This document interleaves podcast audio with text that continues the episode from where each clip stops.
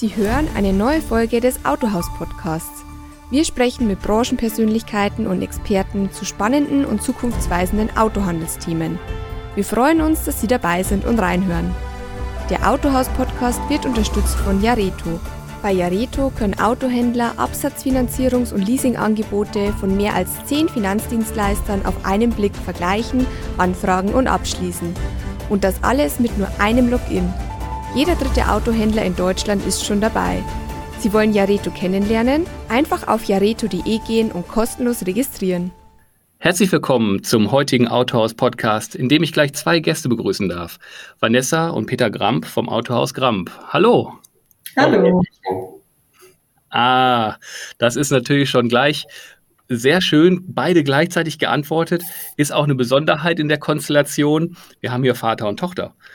Und vor einigen Wochen habe ich da auch schon ein bisschen was drüber wahrgenommen und da wurde über sie berichtet und es ging um die frühe Entscheidung, die junge Generation ins Unternehmen, ins Unternehmen zu integrieren. Über diese Entscheidung und diesen Weg sprechen wir heute. Doch zunächst, Herr Grampf, stellen Sie sich doch mal vor und äh, vor allem auch Ihre Autohausgruppe gern. Ja, mache ich gerne, Herr Klötzing. Ähm, ja gut, die Autohäuser Kramp gibt es eigentlich schon seit 1939. Ähm, ich bin jetzt äh, ja in der dritten Generation, äh, 57 Jahre alt mittlerweile und äh, ja, macht es dann umgekehrt jetzt auch schon bald 25 Jahre das, das Automobilgeschäft hier an den Standorten. Ja, vielleicht, vielleicht kurz zu uns, was, was vertreten wir oder welche Marken vertreten wir? Es ist im, im Wesentlichen äh, Mercedes-Benz, Volkswagen, Audi, VW Nutzfahrzeuge und Hyundai, also fünf Marken an fünf Standorten, kann man, kann man sagen. Ähm, hatten im letzten Jahr, gut, reden wir über das Corona-Jahr, einen Umsatz von 120 Millionen Euro. Ähm, in Stückzahlen waren das 4600 Fahrzeuge knapp. Mhm. Davon entfallen rund 1700 auf Neuwagen und der Rest sind es dann eben Gebrauchtwagen oder Jahreswagen. Mhm. Ähm, ja, beheimatet sind wir, sind wir im Landkreis Main-Spessart in Lohr Karlstadt und äh, sind seit 1. Januar auch also 2019, 1. Januar 2019 in Aschaffenburg mit dem Volkswagen-Betrieb unterwegs. Mhm.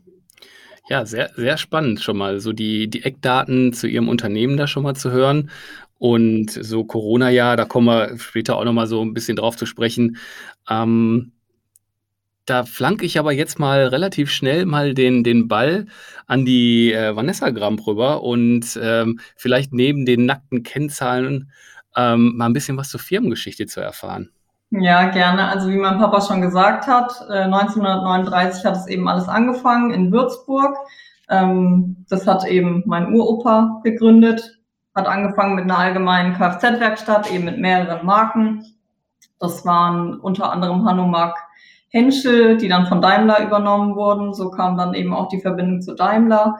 Und im Lkw-Bereich dann auch Marken wie Iveco oder im Pkw-Bereich Fiat, Lancia und Alpha und später auch Honda und Saab.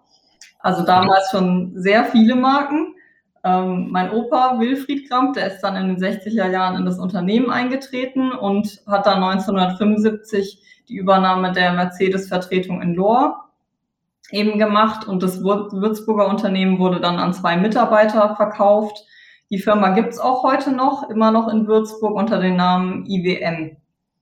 Und in 1997 wurde für Mercedes-Benz dann eben der Zweigbetrieb in Karlstadt errichtet und im Jahr 1996 ist mein Vater dann ins Unternehmen eingetreten und mit dem Eintritt kamen dann eben die Marken VW und Audi dazu, sowie weitere Standorte in Lohr.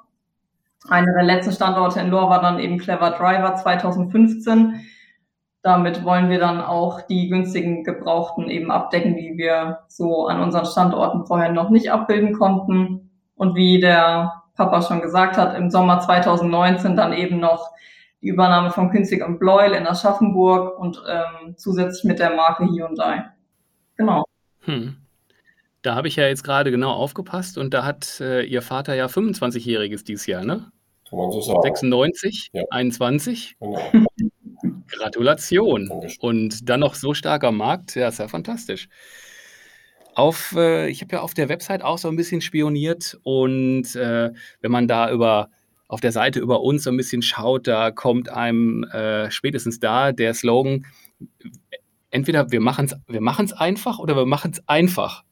Also man kann es ja so und so so ein bisschen aussprechen. Vielleicht, äh, Frau Gramm, können Sie mir da ein bisschen, wofür steht der Slogan und wie setzen Sie den so im Tagesgeschäft um? Ja, das ist auch eben bewusst diese Zweideutigkeit. Ähm, vor allem steht da eben dafür, dass wir die Nummer eins für unkomplizierte Lösungen in vertrauter Atmosphäre sind. Ähm, das einfach steht dabei dann eben sowohl dafür, dass wir Dinge unkompliziert und spontan im Sinne des Kunden lösen, aber auch dafür, dass wir halt die Lösungen und nicht die Probleme sehen und es einfach machen, statt über lange Prozessketten zu stolpern. Das heißt, alles in allem möchten wir eben schnell und sorgfältig, aufmerksam und ehrlich und miteinander stark sein, um eben so das Mögliche möglich zu machen. Das ist so der Hintergedanke.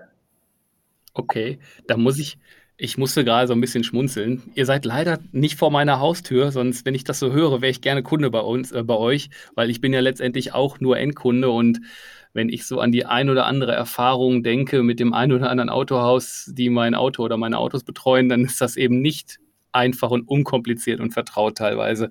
Finde ich äh, sehr schön, was ihr da macht. Ja, natürlich ist das ist eben der Ansatz, ne, dass man nicht die Probleme sieht. Die treten natürlich immer wieder auf, aber wir versuchen die eben dann bestmöglich zu lösen. Hm. Ja, bleiben wir nochmal ähm, bei Ihnen, Frau Gramp. Da geht es ja so ein bisschen möchte Sie noch mal ein bisschen vorstellen, weil es geht ja so um den Generationswechsel im Autohaus. Sie sind 25 Jahre alt und haben im März Ihr Management- und Marketingstudium abgeschlossen und sind seitdem auch im Unternehmen als Vertriebsassistentin, mein Gott, Entschuldigung, Vertriebsassistentin für die Großkunden tätig und ja, haben sich sehr früh entschlossen, ins äh, Familienunternehmen einzusteigen. Da stellt sich natürlich die Frage, warum und wie viel denn diese Entscheidung? Ja, also es ist so, dass ich während meines Studiums äh, immer wieder berufliche Erfahrungen gesammelt habe, beispielsweise bei Tesla oder BMW in einem Praktikum. Oder meine letzte Station war dann eben bei der Fleischhauer Gruppe in Köln. Und nach mehreren äh, Stationen habe ich mir dann gedacht, dass es Zeit wird, die Energie ins eigene Unternehmen zu stecken. Ähm, immerhin ist es ja meine Zukunft und so kam die Entscheidung dann zustande. Gerade auch im Großkundenvertrieb, denke ich, kann man gut starten und viele Erfahrungen sammeln und unterschiedliche Bereiche vom Unternehmen eben kennenlernen. Mhm. Das hört der Papa, glaube ich, alles ganz gern, oder? Ja, absolut. Ich sag mal, ist äh, mir auch sehr wichtig, äh, ja, dass das Unternehmen auch in die vierte Generation erfolgreich geführt wird. Das wissen Sie, Herr Klötzing, das ist ja nicht selbstverständlich. Ich kenne viele Kolleginnen und Kollegen, die, die, stehen, die stehen auch mit großen Fragezeichen da. Und äh, klar geht es auch äh, dann irgendwie weiter mit, mit Verkauf oder anderen Szenarien, aber das ist natürlich die liebste Variante, weil ja, ich sag mal, die Kontinuität und der Wert eines Familienunternehmens finde ich sehr wichtig, auch wenn natürlich die große Welle Richtung immer größere Gruppen geht. Versuchen, versuchen wir eben durch unsere Konstruktion innerhalb der Best Group und durch, durch Wachstum in den vergangenen Jahren da ja, unseren Markt zu halten, beziehungsweise Position weiter auszubauen. Hm. Da spielt natürlich dann äh, unsere Tochter eine große Rolle. Äh, ja, weil, wie gesagt, äh, bis, bis 80 habe ich da nicht vor, noch im Autohaus mich zu bewegen. Genau. Okay. Ja, bei, bei dem Stichwort Unternehmensnachfolge ist es ja extrem häufig in dieser Branche so, dass das dann äh, ein Verkauf wird, ähm, weil die eigene Generation entweder gar nicht da ist oder einen ganz anderen Weg eingeschlagen hat. Und äh, da können Sie natürlich jetzt äh, äh mit einer Tochter, die sich für das Thema interessiert, natürlich aus dem Vollen schöpfen. Das ist natürlich fantastisch. Ja, sehr schön. Mhm. Wie ist denn Frau Grab, wie ist denn da so der, der Fahrplan und welche Schritte sind denn da geplant und ja, welche Rolle spielt denn da die, die Förderung durch Ihren Vater beziehungsweise durch die Familie?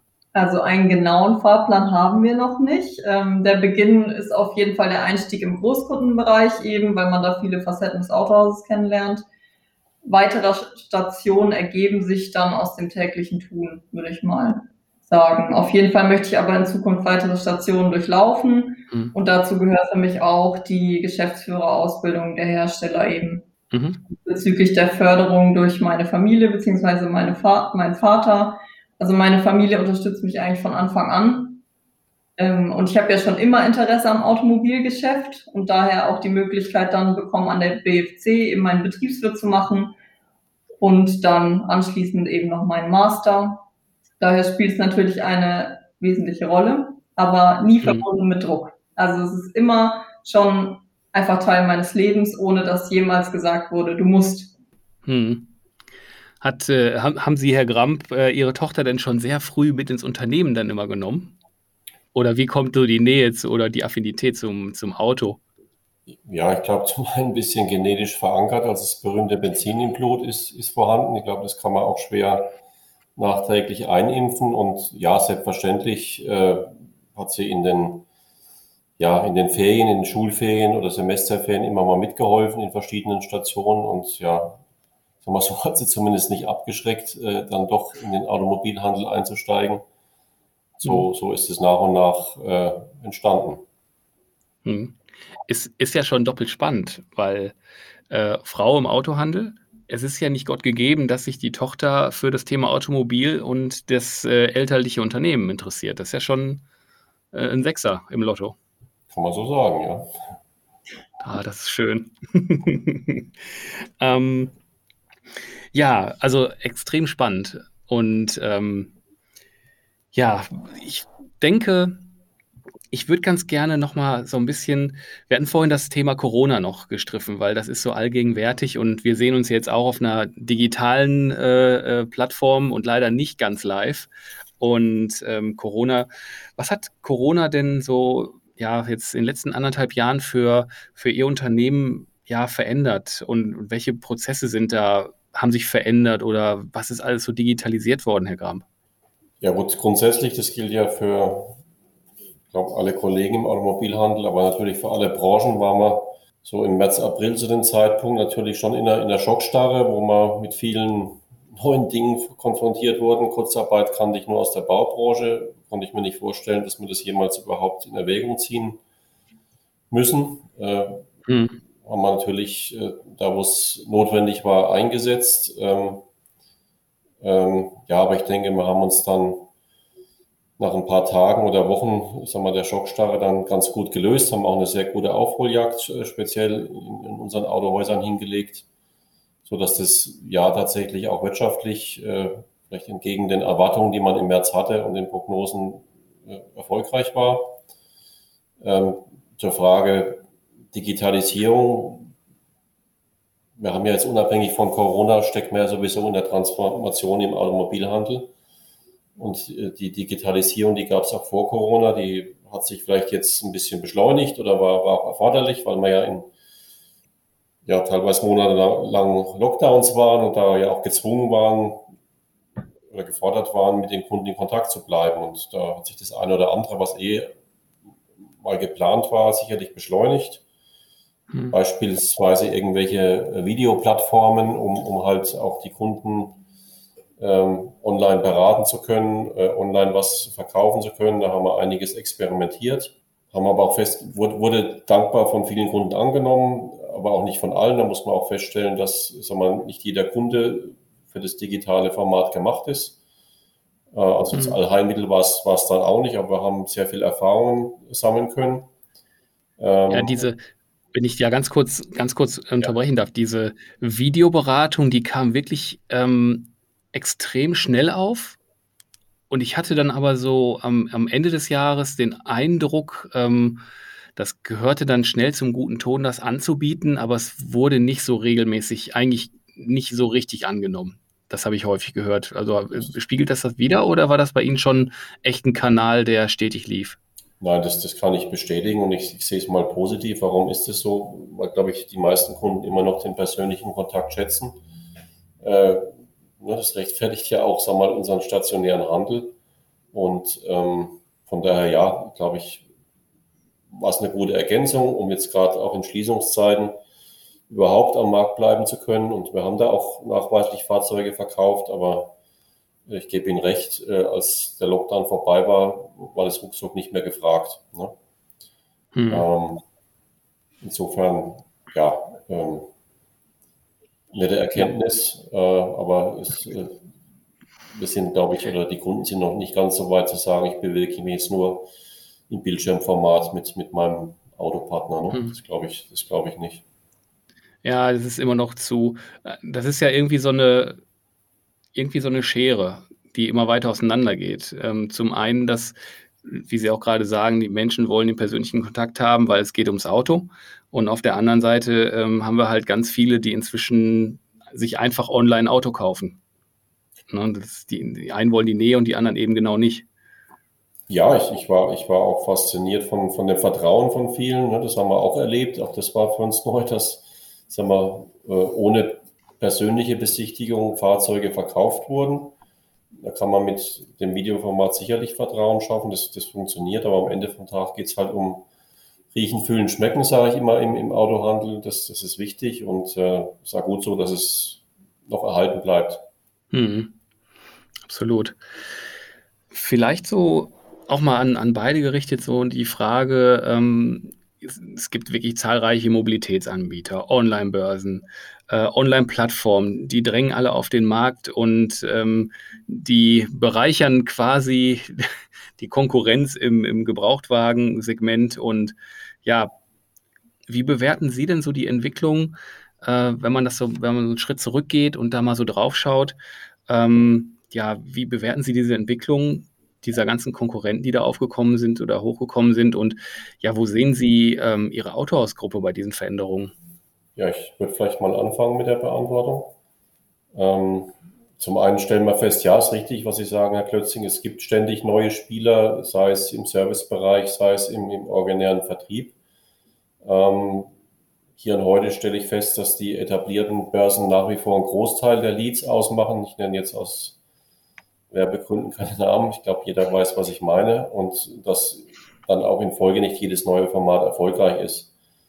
Äh, trotzdem finde ich es wichtig und so, so gehen wir auch mit im Autohaus mit um, dass wir am Puls der Entwicklung sind.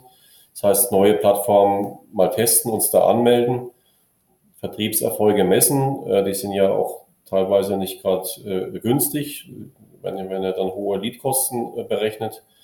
Aber wir testen mal alles aus und bewerten halt am, am Ende, okay, ob wir da dabei bleiben oder, oder nicht. Äh, mhm. Und das ist so, so unser Weg. Ähm, parallel sind wir dabei, ein digitales Vertriebsteam aufzubauen. Also gibt schon Menschen, aber das wollen wir noch ausbauen, weil wir auch da feststellen, dass ja die Verkäuferpersönlichkeiten im digitalen Format andere sind oder sein müssen als im stationären Vertrieb. Also das bleibt auch festzustellen. Also nicht jeder gute Ladenverkäufer, um, um, um in, in, dem Jargon zu bleiben, ist dann guter, guter Internetverkäufer. Ne? Das mhm. äh, haben wir jetzt auch vermehrt gemerkt und, und, passen, passen uns den Markt an. Aber ich glaube, es wird weiterhin ein Nebeneinander geben. Und mhm. äh, ja, nochmal, äh, da, da, da ist viel, viel Versuch und Irrtum auch bei den, bei den Anbietern. Ne? Äh, es ist halt eine Menge, was auf dem Markt ist. Ne? Und nicht alles muss Gott gegeben sein, dass es auch wirklich funktioniert. Ähm, hat das denn, weil Sie gerade auch äh, so ein bisschen das Thema Marketing, glaube ich, gestriffen haben, hat das wirklich Auswirkungen auf Ihr Marketing, beziehungsweise Corona zum Beispiel auch? Hat sich das Marketing verändert bei Ihnen? Das Marketing selbst würde ich, würde ich so nicht sagen. Natürlich, aber das hat es wenig mit Corona zu tun, verlagert sich auch, auch äh, die Werbeaktivitäten immer mehr in digitale Kanäle. Das ist jetzt, glaube ich, nicht, nicht, nicht neu die Erkenntnis, ne, dass die klassischen Medien abnehmen und die digitalen mhm. zunehmen, wo man ja auch eine ganz gute Effizienz und vor allem Messbarkeit hat. Ne? Wenn ich heute äh, beispielsweise in Facebook eine Kampagne starte, dann kann ich die relativ gut messen. In, Im Printmedium tue ich, tue ich mir schwer, ne? oder ich weiß es schlichtweg nicht. Ne? Da kann ich mhm den Aufnahmezahlen ja, glauben und weiß immer noch nicht, ob dann meine Anzeige wahrgenommen ist. Ist im digitalen Format schon anders. Hm. Ja, aber auch da, ich denke, es ist auch, auch das nicht neu. Wir müssen im Moment noch beides spielen, weil im Sinne von mehrerer Generationen, die, die äh, im, im, am, am, Markt sind oder, oder unsere hm. Kunden erstrecken sich über, über verschiedene Generationen, ist es wichtig, beides zu spielen noch. Ne? Wir haben so eine Übergangsphase. Vielleicht ist irgendwann nur noch ein Medium mhm. äh, das allzählig machende. Im Moment sind es tatsächlich noch ein Mix aus ja, analog äh, oder bewährten Medien und, und neuen Medien. Mhm. Ja, ich, also ich habe das deswegen die Frage, habe ich jetzt nicht äh, von, von ungefähr gestellt, weil ähm, ich halt aus dem Marketingbereich komme und auch nur den Autohandel betreue oder gut kenne. Und da hat sich seit Corona echt immens was verschoben. Also die klassischen Medien haben, wenn wir es mal so rum formulieren wollen, echt zu kämpfen, weil das Digitale viel, viel stärker geworden ist, weil man da die Leute viel oder die Menschen viel, viel besser erreicht. Ähm, das hat schon deutlich einen spürbaren Shift gegeben. Hm. Vielleicht an der Stelle flanken wir mal wieder rüber zur, zur Vanessa. Er hat ja auch Marketing studiert und äh, ist ja jetzt auch in einer, in einer nicht ganz so einfachen Zeit ins Autohaus letztendlich reingekommen. Ähm, wie ist denn da so ähm, deine Wahrnehmung, was da gerade so los ist am Markt? Ja, also mit dem Marketing habe ich jetzt gerade noch nicht so viel zu tun. Ich beobachte das natürlich immer. Gerade für meine Generation, denke ich, ist es einfach eine sehr wichtige Entwicklung, gerade im digitalen Bereich und in Zukunft halt entscheidend. Ähm, ich werde auch schon ein bisschen in die Digitalisierungsprojekte eingebunden. Da freue ich mich auch sehr drüber. Aber was sich dann letztlich von den ganzen Möglichkeiten eben ja durchsetzt, werden wir dann sehen. Mhm.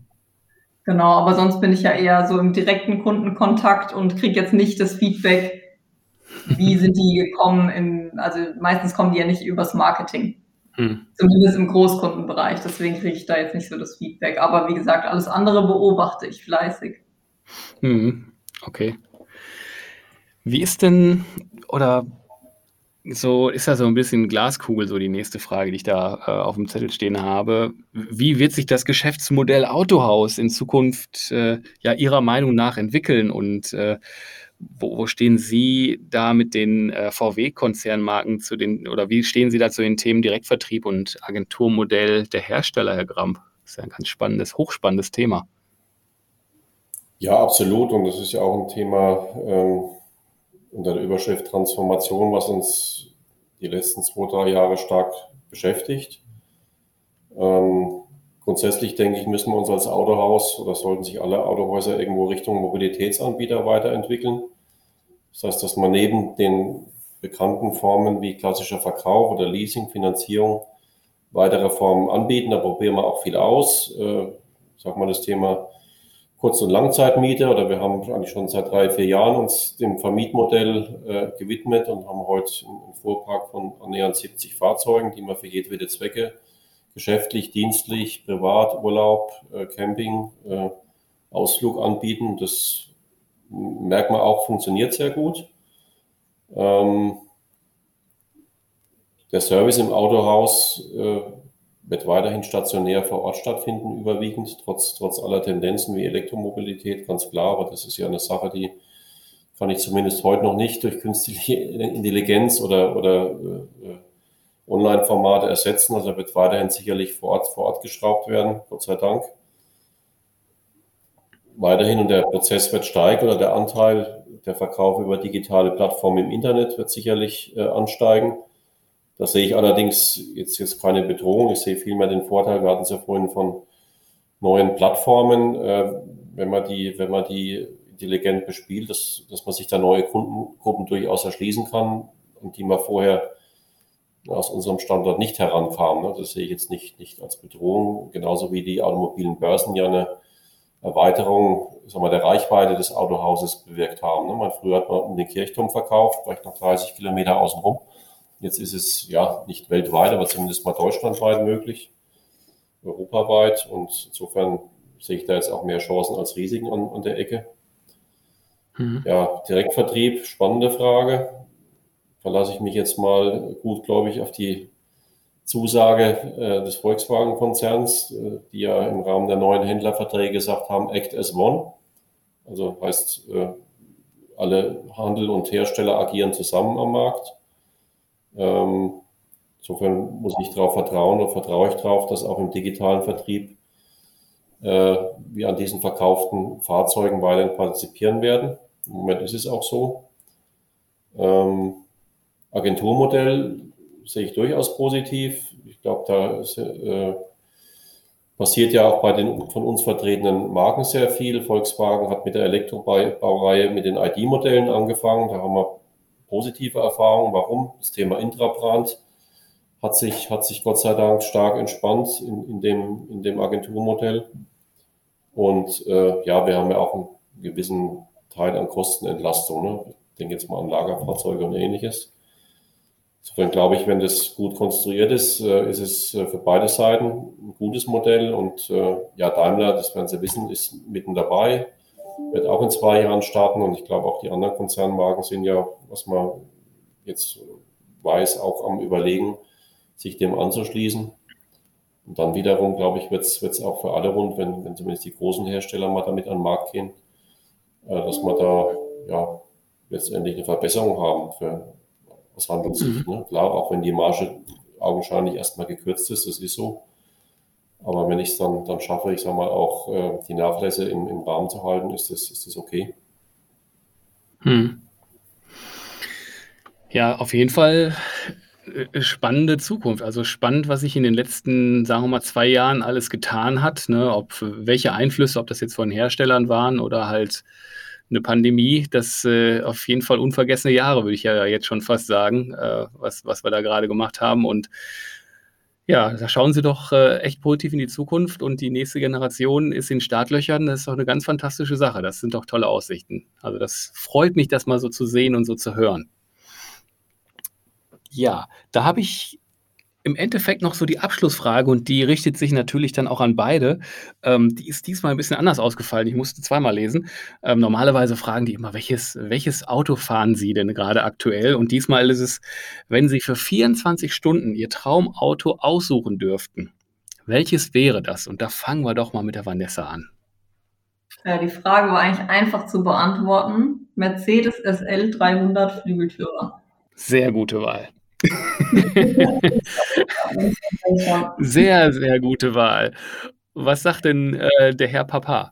Ja, Traum, Traumwagen, das ist ja vielleicht unser Vorteil im Handel, die, die haben wir, die haben wir, äh, dürfen wir ständig bewegen oder des Öfteren bewegen. Deswegen würde ich auch wie Vanessa ein bisschen in die Vergangenheit schauen oder in die Historie. Also ich würde mal gern diesen Urquattro von Audi tatsächlich für 24 Stunden mal live fahren. Ich kenne nur vom Angucken. Oh, auch eine sehr, sehr gute Wahl. Also, ich glaube, wir verstehen uns alle hier. Wir haben alle einen gewissen Schuss Benzin im Blut und ähm, ich habe sofort die Fahrzeuge vor Augen, von denen Sie sprechen und wär, ich, ich wäre den Tag dabei. Ja, gerne. Fahren wir zu Ah, prima. Ja, ganz lieben Dank ähm, für das Gespräch. Ähm, ich fand das sehr spannend, ähm, also beide Seiten zu hören, wie das so kommt und, und welchen Weg man da gegangen ist und wo die Reise so hingeht und wie die Situation auch gerade so im Unternehmen ist. Ähm, ganz lieben Dank für die Zeit und für die Offenheit und ja, ich wünsche alles Gute allen beiden für die Zukunft. Vielen Dank. Ja, herzlichen Dank, Herr Klötzing, hat Spaß gemacht. Auf jeden Fall, mir auch. Und damit sind wir für den heutigen Podcast am Ende und ich sage vielen Dank da, draußen, vielen Dank fürs Zuhören und bis demnächst. Tschüss.